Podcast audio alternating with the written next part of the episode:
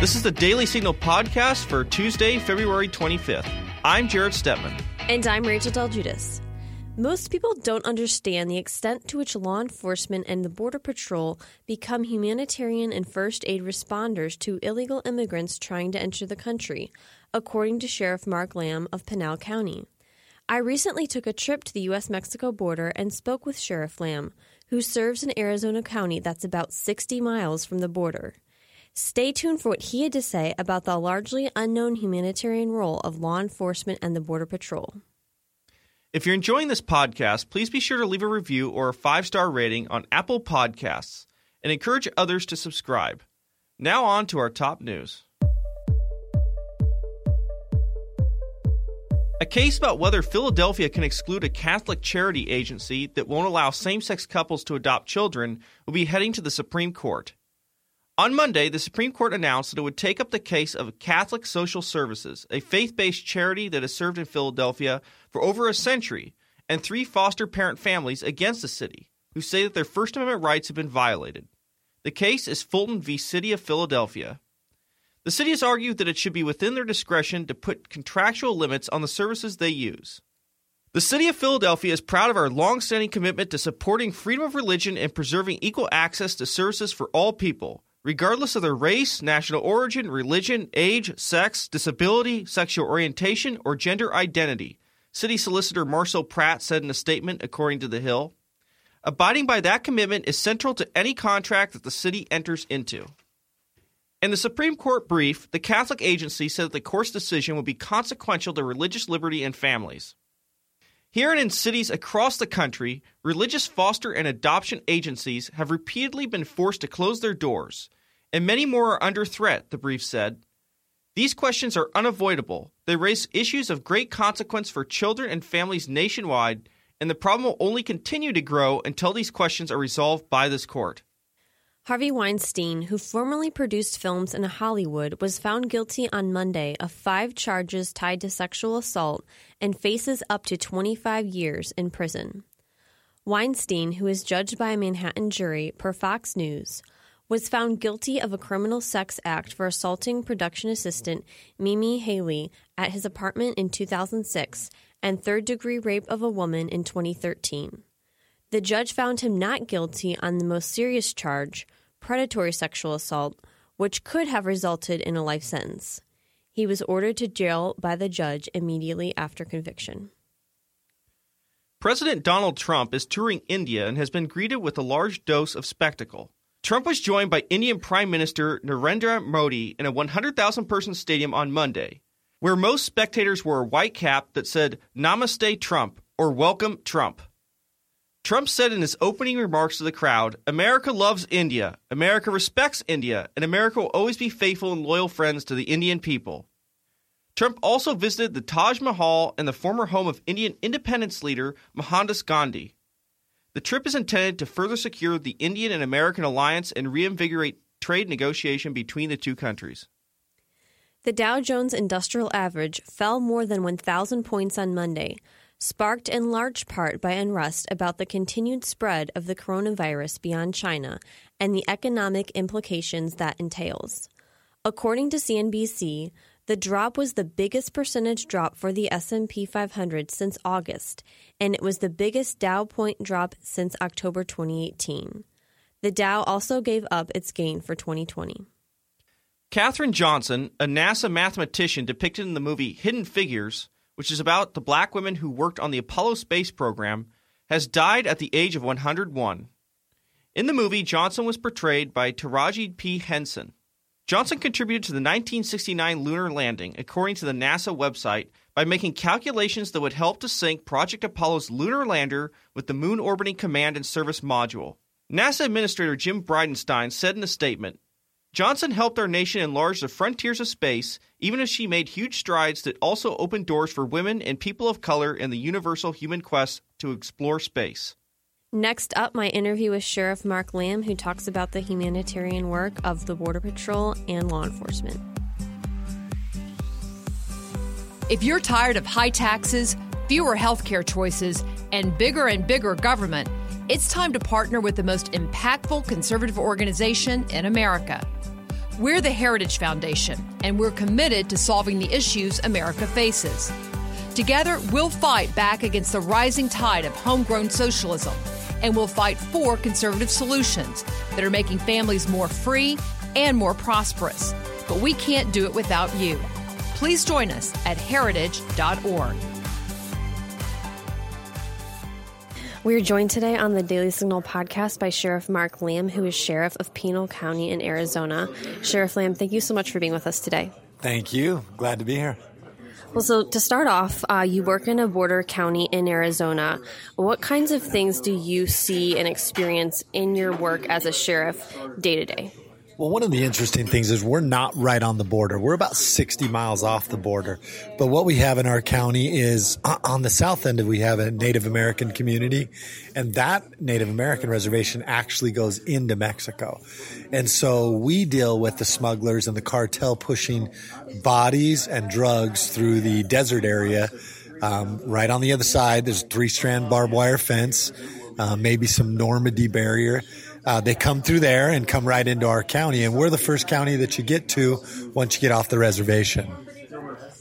So I'm here this week with a bunch of lawmakers um, and some other media, and you were talking to all of us earlier today about the drug trafficking crisis that you see on a day-to-day basis. Can you tell us about that?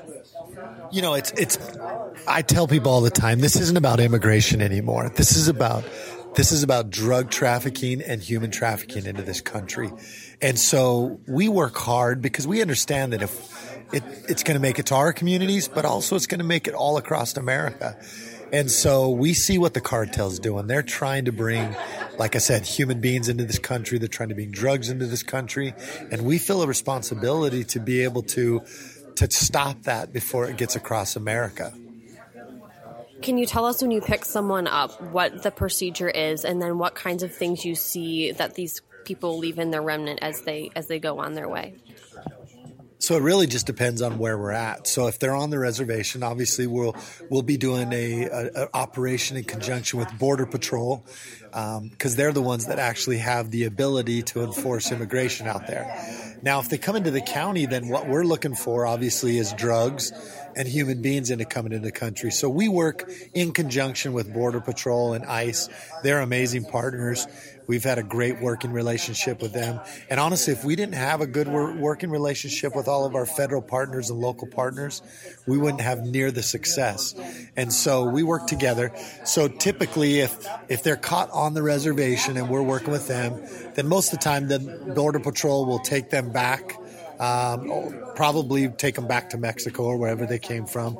Um, if we catch them in the county and let's say they're in possession of drugs when we catch them, then obviously we're going to book them into our jail for being in possession of, of drugs with intent to sell. Um, if they don't have any drugs, then we have to just turn them back over to Border Patrol or ICE. What is the system that these cartel members use for when they're about ready to traffic something across the border? What are kind of the steps that they run from when they're still in Mexico to once they're you know past the border? What is what is kind of their uh, mode of operation? So one of the that's a great question. You know what their mode of operation is. One of the unique things that we deal with is um, it's not really unique to our county, but where we're they're trying to make it through the desert. Most of the people we come in contact with are wearing camouflage clothes. Uh, they have a camouflage backpack. Uh, they have carpet shoes, which is literally what you, what it sounds like. They'll take a piece of carpet and, and fashion it into a shoe uh, that goes over your boot or your shoe, and they'll wear those shoes because what it does is it not only does it mask the sound of them traveling through the desert, but it's hard to track them because they don't really leave footprints. So on one side, they'll prepare the cartel will charge them, and it can run in you know thirty five hundred to five thousand dollars to get over here to this side and they'll require that sometimes they'll require them to carry drugs as well. And then they will give them you know a backpack with some toiletries and the carpet shoes and and they'll have some camouflage clothes. And we know it's kind of a standard issue because it's always the same type of equipment. It's always the same backpacks for the most part um, same type of clothing. And they want to get into this country and so it's a cat and mouse game. We have to try to track them down and they're trying to avoid being detected What does that tracking down look like? What kind of things are you looking for, and what kind of systems do you use to spot this and then to try to address it? So we use multiple things. You know, we've got sensors, we use cameras. Um, we also have uh, a few helicopters here, and we have a plane that belongs to Border Patrol, but Border Patrol's allowed us to use it. And so we fly missions all the time. A lot of our success comes from our aviation unit obviously from the air we're able to see these folks a lot easier. Um, but we also use the sensors and we have some an, an anti-smuggling unit that's dedicated to stopping them. So sometimes you'll you'll catch somebody and you'll work you'll work that person and hopefully they give you information as to when groups are coming across. Um, so you just like a drug case you'll have people that might give you information or we just they hit our sensors or one of our cameras, and we try to get our guys over to that area as quick as possible to see if we can intercept them. How has the activity of the drug cartels? How does that affect Arizonans, but also Americans across the country? Uh, anytime you, you're trafficking human beings and drugs into a community, it has an effect and it usually has an adverse effect. Um, some of these women are being trafficked for sex here. Obviously, the drugs, we've all seen the damage that these drugs are doing in America. Uh, the opioid epidemic was the cartel just, I mean, they made a gazillions of dollars off of that. And we, the people here in America, we paid the price for it.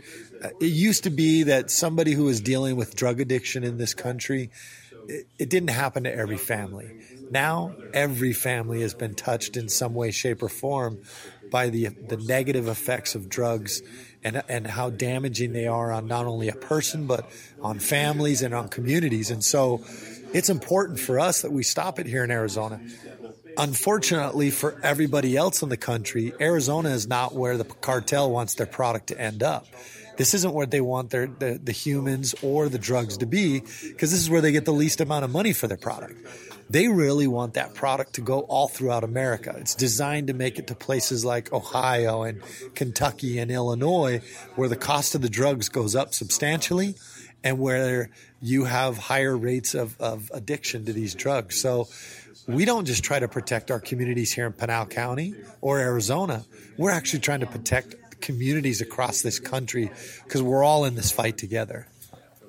You mentioned the problem of sex trafficking, and also I've heard uh, people talk about when people come over and have to pay cartels. Sometimes there's indentured servanthood that goes on when they have to pay the cartel back. So, could you address those two um, problems, the sex trafficking um, situation as well as the indentured servanthood angle? D- does that happen, and what have you seen um, in relation to those two different um, situations?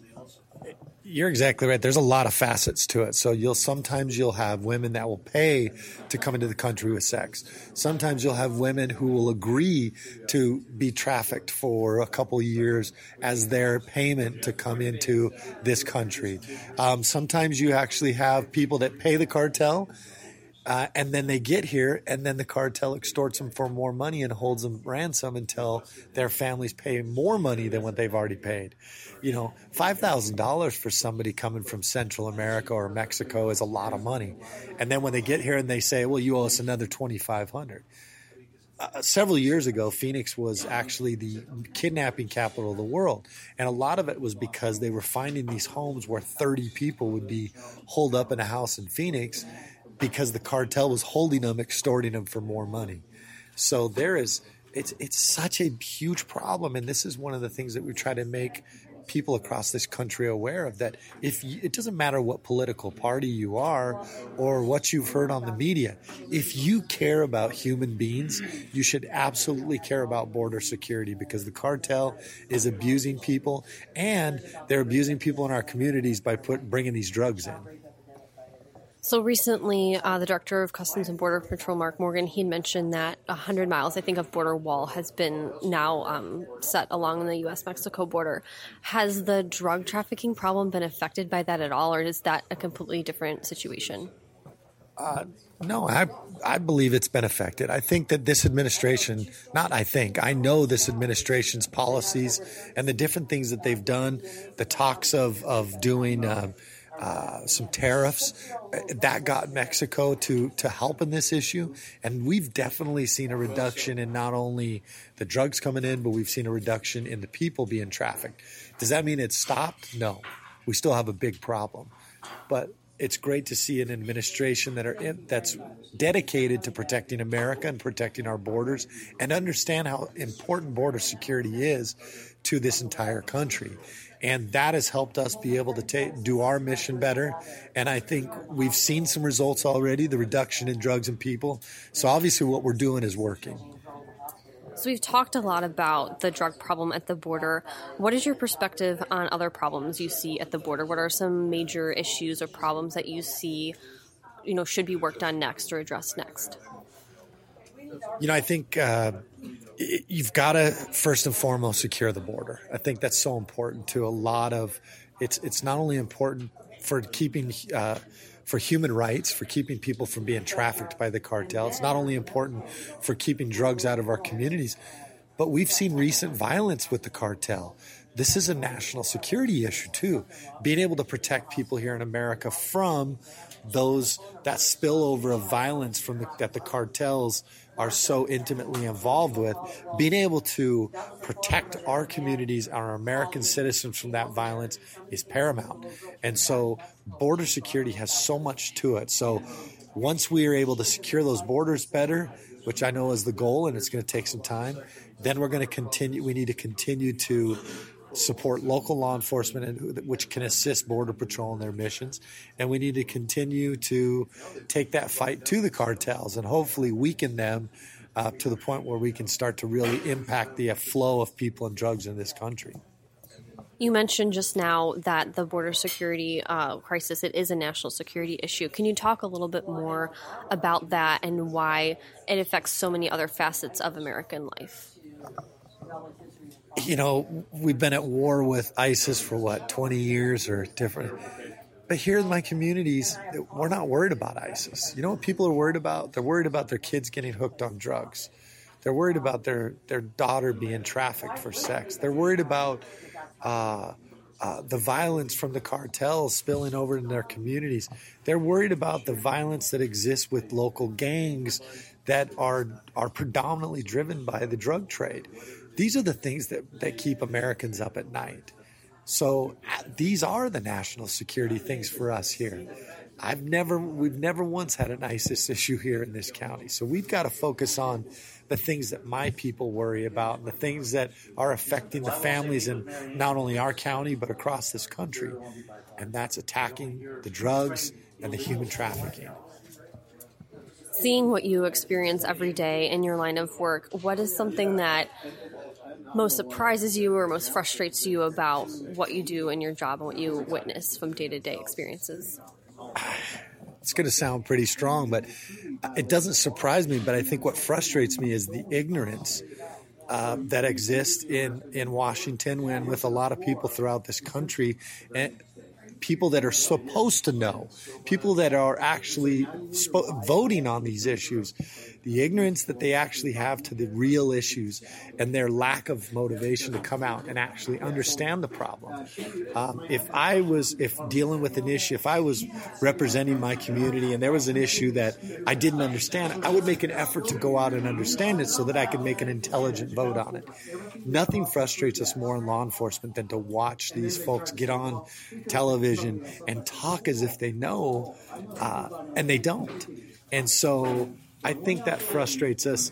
Luckily, we do have people in our corner fighting, and so that makes this.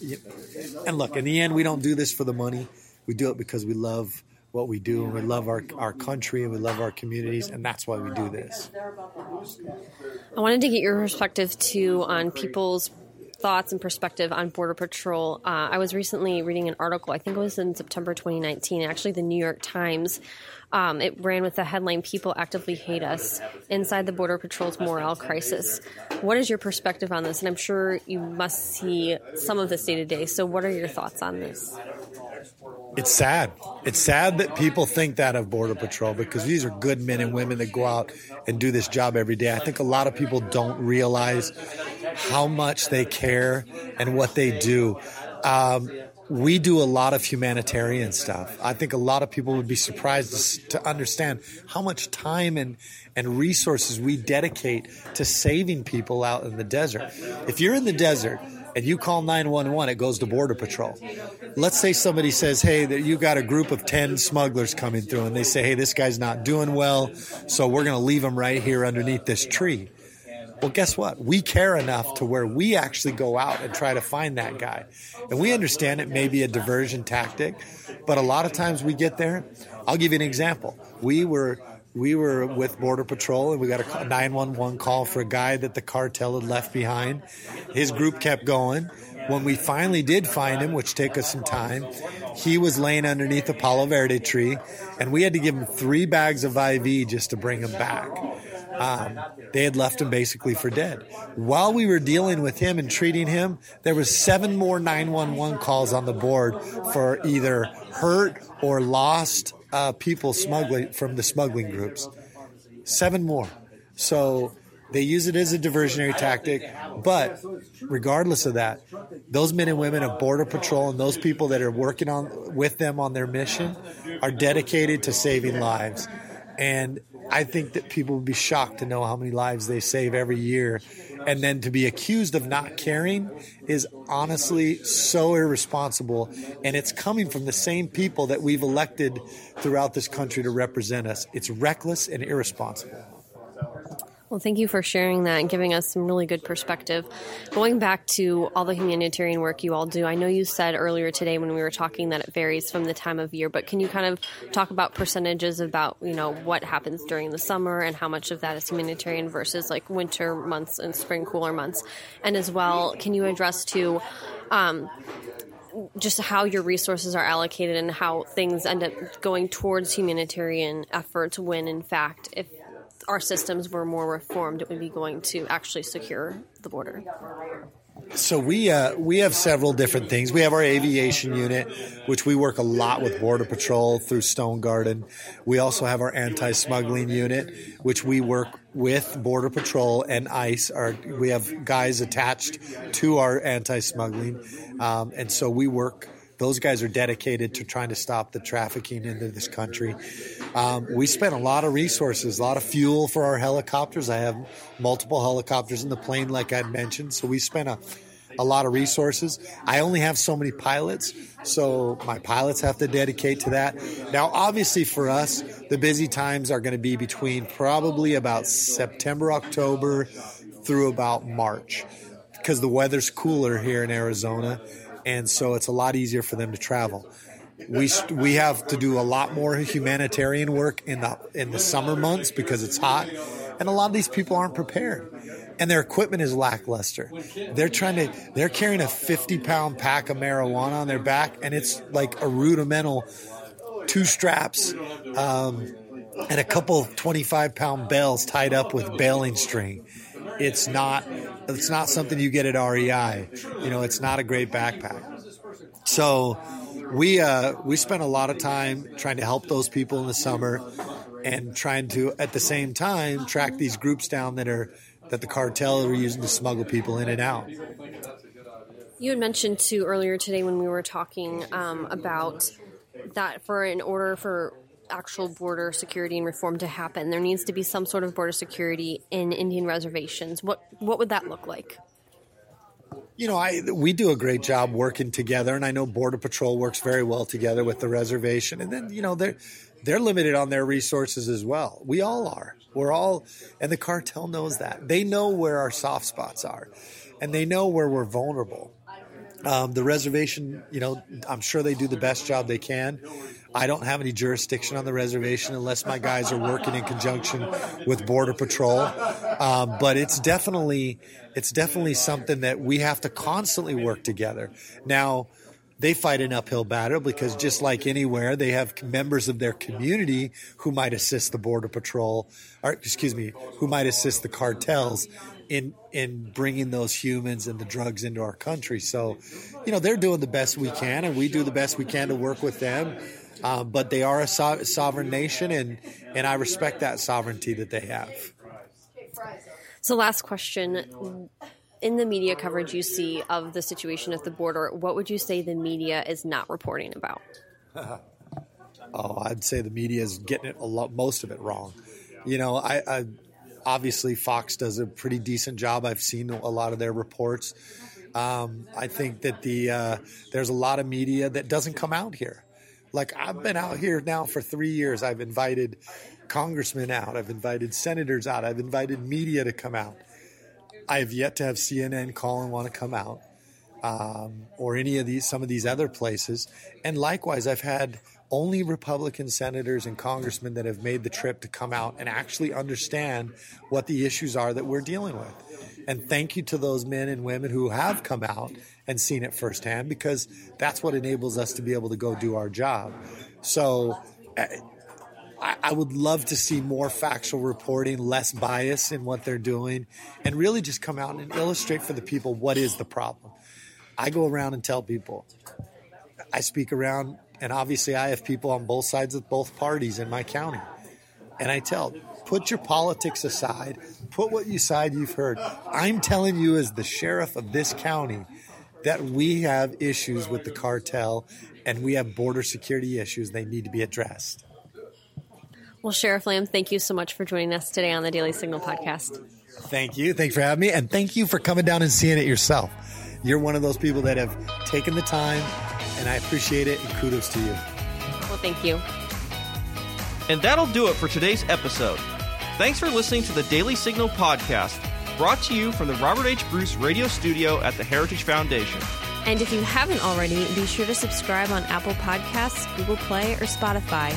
And please leave us a review or a rating on Apple Podcasts to give us any feedback. We'll see you again tomorrow.